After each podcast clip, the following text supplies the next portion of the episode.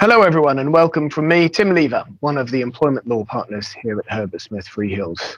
Welcome to this, the latest in our new season of Espresso podcasts, looking at topical issues for our clients over a cup of coffee. So sit back, relax, and make a hot drink of your choice. Today, we're going to be concluding our mini series on potential key changes in employment rights in the foreseeable future if there was to be a change of government to the Labour Party at the next election. In our first episode on this topic, we gave an overview of the Labour Green Paper and comments made during the Labour Party conference. In our second episode, we drilled down a bit into what we think Labour will prioritise and looked at some of the detail on potential changes to the rights of individuals. Those episodes are still available to download if you missed them. Uh, in this third and concluding part, we're going to have a bit more of a deep dive into the detail on potential changes with more of a collective focus before then taking a step back to look at some key takeaways for our client. As before, I'm delighted to have my colleagues Peter Frost. Hello. And Sian McKinley. Hello. Uh, Peter, uh, you're first up today. What have you got for us? Thanks, Tim. Well, I will endeavour not to disappoint. Uh, and for those of you with a predilection for all things New Zealand, uh, there will be further Antipodean adventures in a short while. Well, first, let's deal with what is a pretty much nailed on certainty. As I mentioned in part one of this mini series, the recent legislation requiring minimum service levels and the 2016 trade union legislation requiring strikes to be endorsed by 40% of those entitled to vote will be scrapped. Labour just simply has to do this to placate the trade unions. And from a slightly different angle, those of us who've been struggling uh, to make our way to work this week will have spotted that the rail companies don't actually want to use this new legislation because it's too incendiary. So that's another good reason.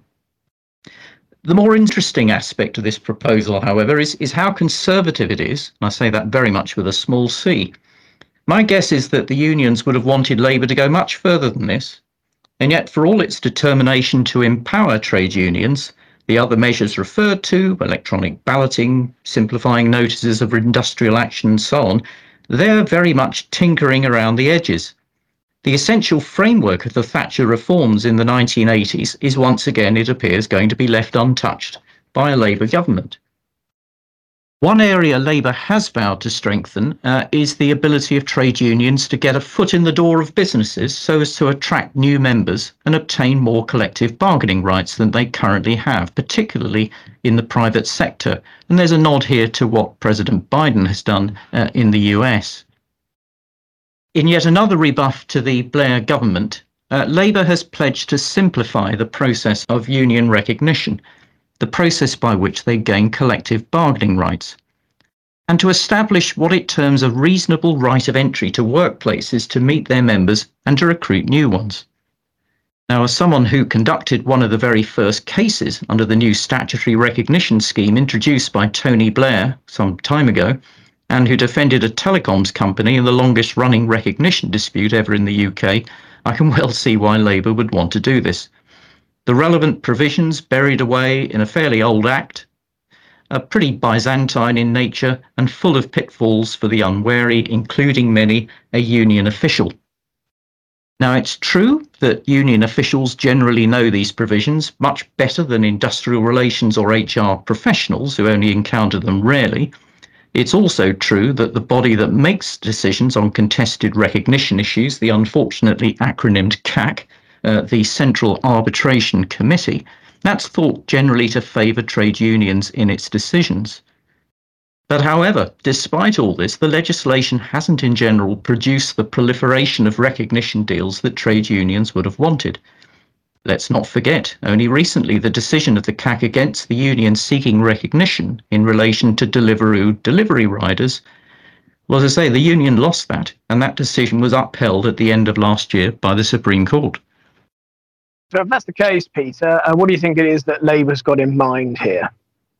Well, that largely remains to be seen, Tim. Uh, it's likely to make it easier for a trade union to get a recognition application off the ground, and I think to dispense with the need for a ballot of the relevant bargaining unit once the union has demonstrated majority membership in that unit. I suspect they will also try to prevent employees doing deals with so called sweetheart unions, with which they either have links or from doing a deal with a separate trade union that it prefers in an attempt to shut out an application by a trade union it thinks it can't do business with. I've certainly used that latter tactic to great effect myself. How much difference this will all make, I have my doubts.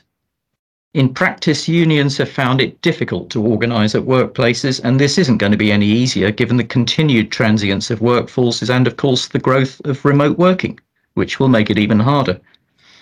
But there's no doubt that for employers where there is sizable union membership, but who really don't want to have to deal with a trade union, these changes will present challenges, and it may be necessary for them to consider what contingency planning can be done to minimise this risk.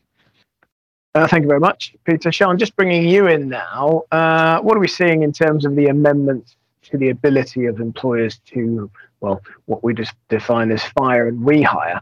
Uh, is it just as certain that we're going to see developments in that area? Yes and no at the same time. And what we've seen is that one of Labour's favourite sound bites is fire and rehire, or banning fire and rehire, I should say. And indeed, indeed, the Green Paper says that Labour will outlaw it. But interestingly, even the current government, stung by the public reaction to the apparently ruthless sacking of hundreds of staff at P&O, were sufficiently concerned at the use of what's called and rehire to ask ACAS to look at it and make recommendations.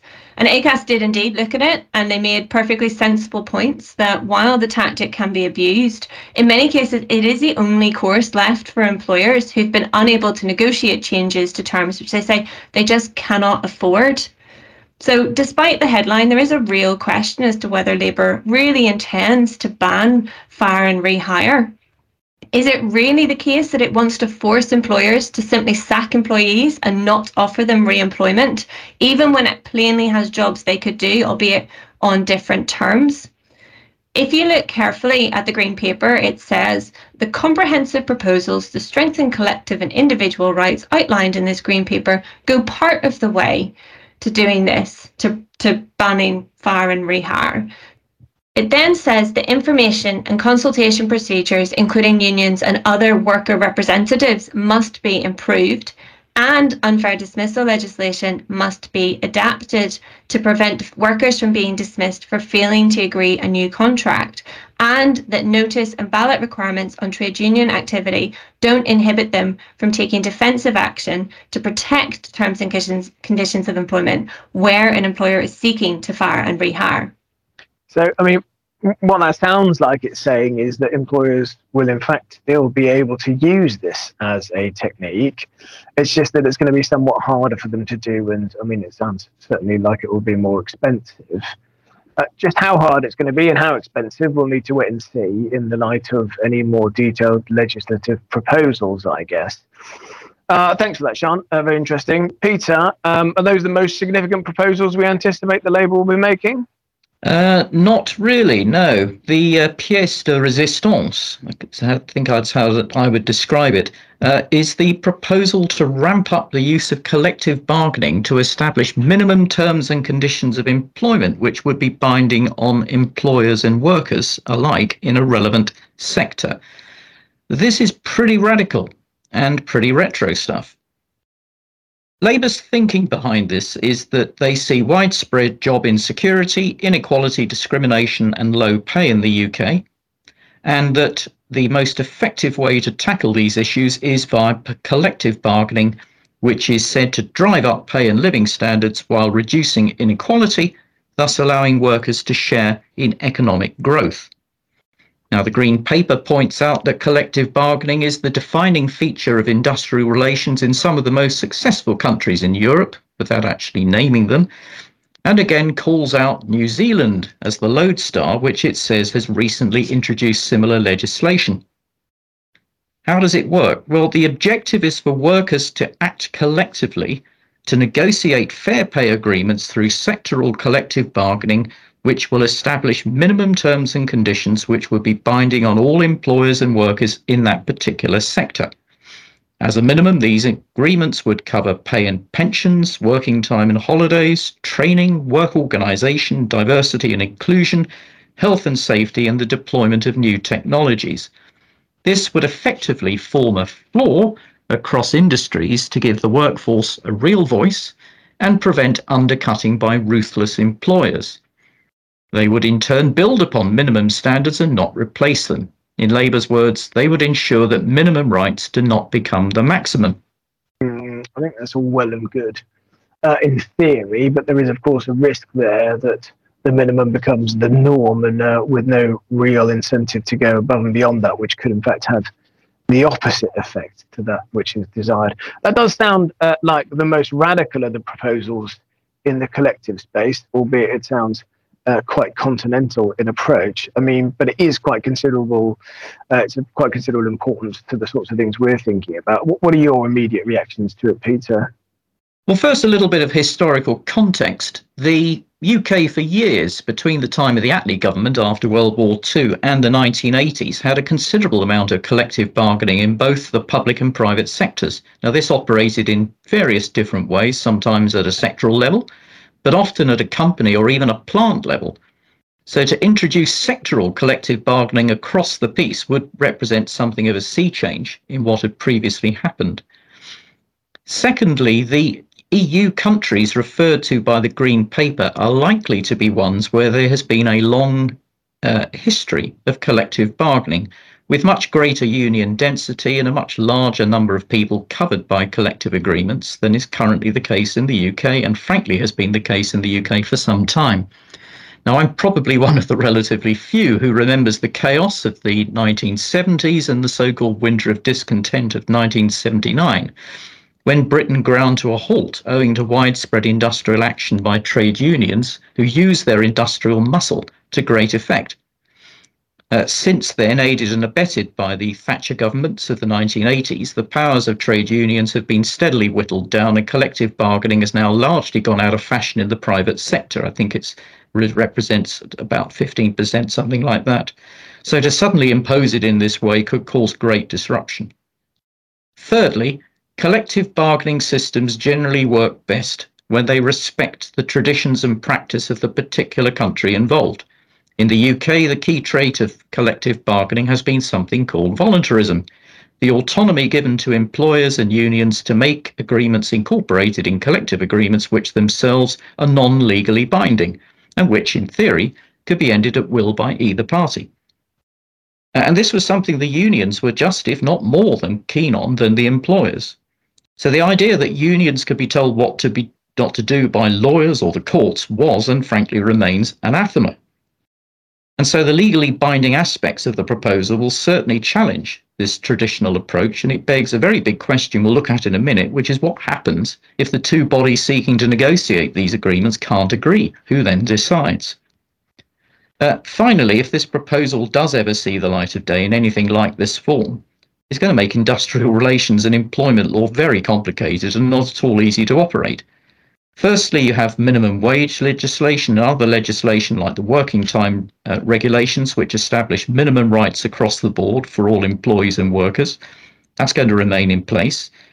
Then, superimposed on this will be the fair pay agreements, which are apparently going to be foisted on industry by sector and will impose minimum terms of employment, who knows at what level on all businesses in that sector.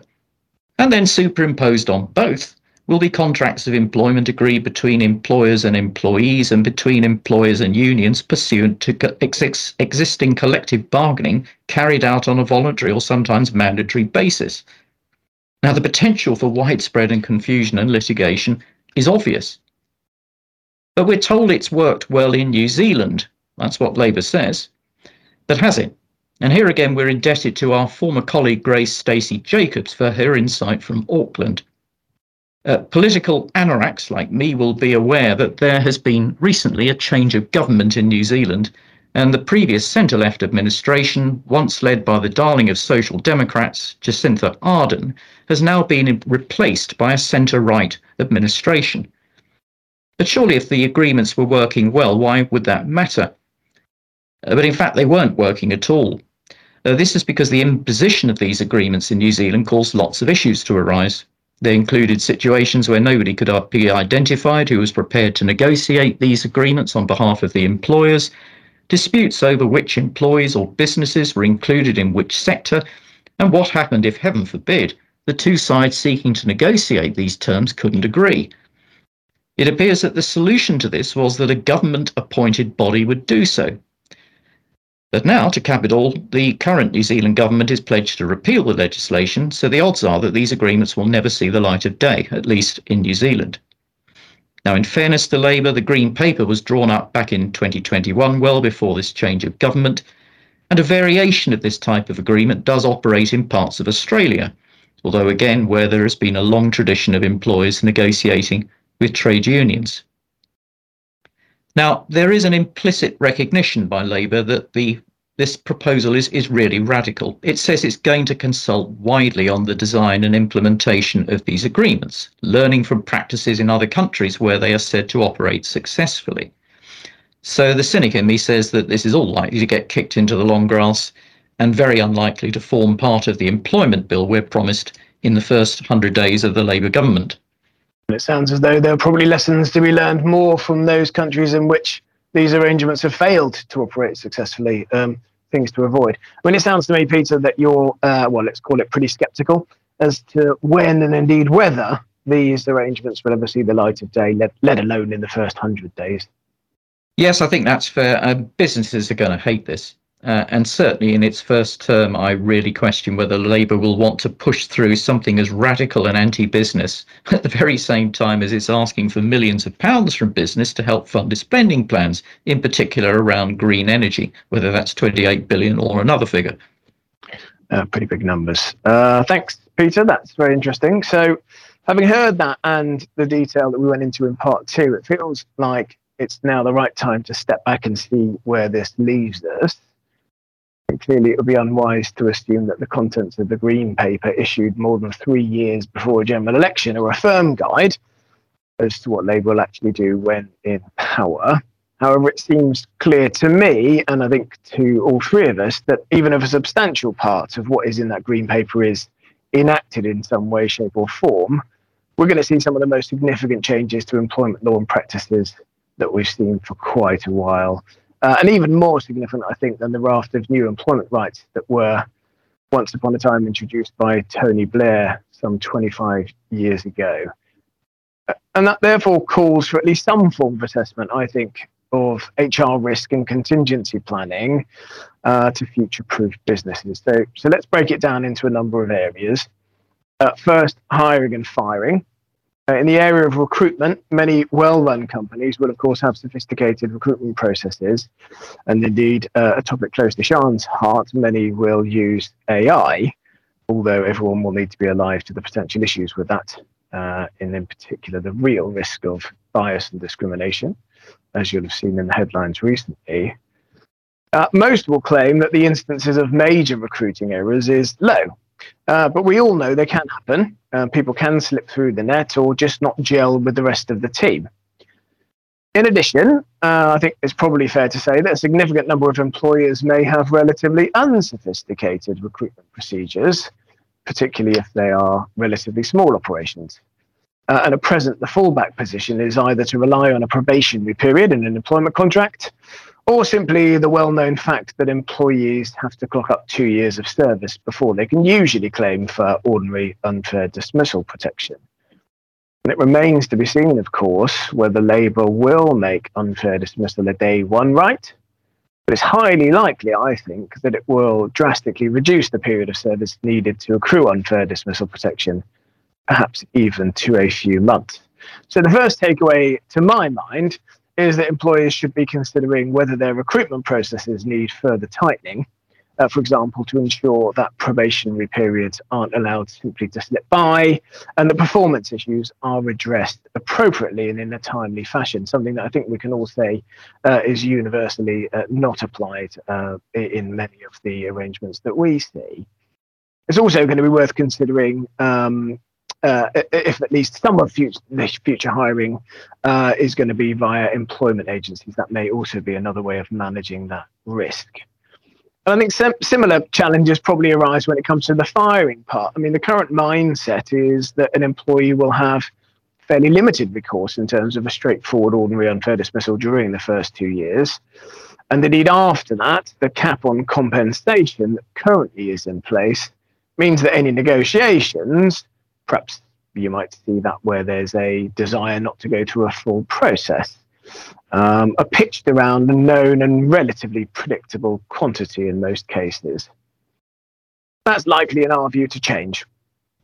We think Labour will remove the cap on unfair dismissal compensation, uh, such that the effect of that, coupled with a reduced period of continuous service required to bring a claim, will make it incumbent on employers to be far more circumspect in how they approach dismissals. Following a correct procedure, as mandated by the law and guidance, is likely to become even more important than it is now. And even where an employer just wants to cut a deal, the employee, if well advised, is likely now to have far more leverage, and so settlements could become more expensive or even out of reach. That's my key takeaway. Sian, uh, what are your key takeaways for what clients should be doing now regarding single worker status? Well, you and our listeners will have detected a note of caution in previous episodes as to how Labour is intending to introduce this much discussed new single worker status. It's been mentioned so often that I think all three of us are agreed that this is something Labour really wants to do. And so this is a further area of HR risk to be considered. And the key thing here is an issue of categorisation of the workforce. So for clients, personally making sure that they understand the various arrangements operating across your business. And many businesses are really good at keeping on top of this, but others, possibly less centralized ones, or those with bases overseas, may have less visibility on the different category of worker that they engage, and they may be exposed in local sites or in offices entering into ad hoc arrangements. So once you know what you currently have, the next step is then to work out where the risk is highest. So where those members of your workforce are at risk of gaining additional rights, and then an assessment of whether or not you're comfortable with that. If you're not comfortable, some thought about what alternative structures may be available to you. And while doing this, organisations should also consider how much use is made of zero hours contracts and what alternative options are if, as expected, these are abolished by Labour. Uh, thanks, Sian. So, moving now on to Labour's pay equality proposals.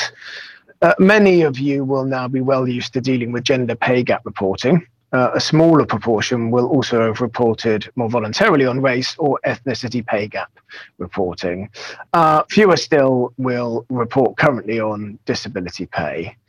Uh, now would be a good time to start planning for the introduction of all of those things if you're a business with at least 250 employees.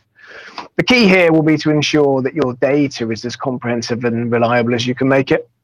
Uh, and there are undoubtedly challenges there. Uh, colleagues can be reluctant to disclose private information unless the leadership of the business has first established a culture of trust, which is, encourages that disclosure and removes the fear that in some way a disclosure could prejudice the colleague in question. I mean, to take an obvious example from an area I'm very familiar with in my role on HSF Disability Network, a colleague is unlikely to disclose a hidden disability unless they're confident that their employer will offer support rather than fear repercussions. Once the data is available, and that will take time, uh, you'll need to conduct some analysis and to see what the initial picture is that emerges in relation to any relevant pay gaps. If you don't like what you see, that may be a reflection that your data is insufficient, but it may also be a sure sign that you need to confront the issues and take appropriate action to address the issues head on and voluntarily. A separate but often conflated issue, as Sian mentioned in the earlier parts of this mini series, is equal pay. It isn't clear at the moment just how far Labour is prepared to go in requiring employers to take steps to eradicate the gender pay gap but as we know from our own practice, both Peter and Sian have been involved in some of the current equal pay proceedings against leading retailers. Uh, this is an area of exceptionally high potential risk for many employers, particularly those with large numbers of female staff performing what might be regarded as roles traditionally performed by women. The EU's forcing the pace here via its Pay Transparency Directive. Uh, separate to any proposals from Labour, the EU directive could affect lots of UK businesses with European operations, and that could well have an effect on those UK operations in and of itself. Again, some initial work in this area to seek to identify the key risks for the business would be sensible. A job evaluation scheme would be the most robust way to proceed, but this can be both extremely complex and expensive and can have risks for the business if it re reveals a lot of anomalies.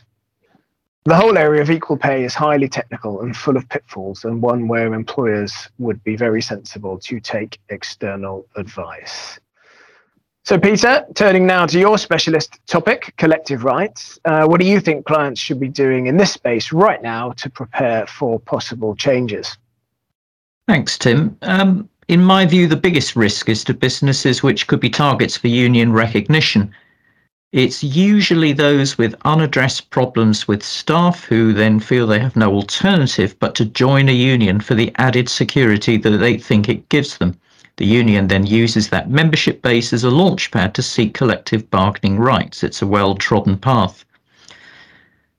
There's no magic bullet here. At the risk of stating the obvious, a business with a proactive employee relations strategy and a credible employee forum or workers' council, which is seen to be taken seriously by the business and to get some results, that is far less likely to be the target for unions than one that neglects these issues or is seen by the workforce to neglect them. So, investing in your HR team and ensuring that at least one of them is an employee relations specialist with some knowledge of trade union related matters may well, in my view, prove to be a prudent one right now. Uh, I certainly agree with all of that, and it would probably be somewhat surprising if I uh, didn't. I think a, a, related but wider topic is that of paying conditions uh, uh, that businesses offer their workforce, and specifically carrying out regular benchmarking exercises to ensure that those terms remain competitive in the market and reflect best practice. Many businesses will do this as a matter of course, uh, as part of ensuring sufficient and efficient recruitment and retention of staff. However, it could be important to address any areas where the evidence suggests that those terms might fall short.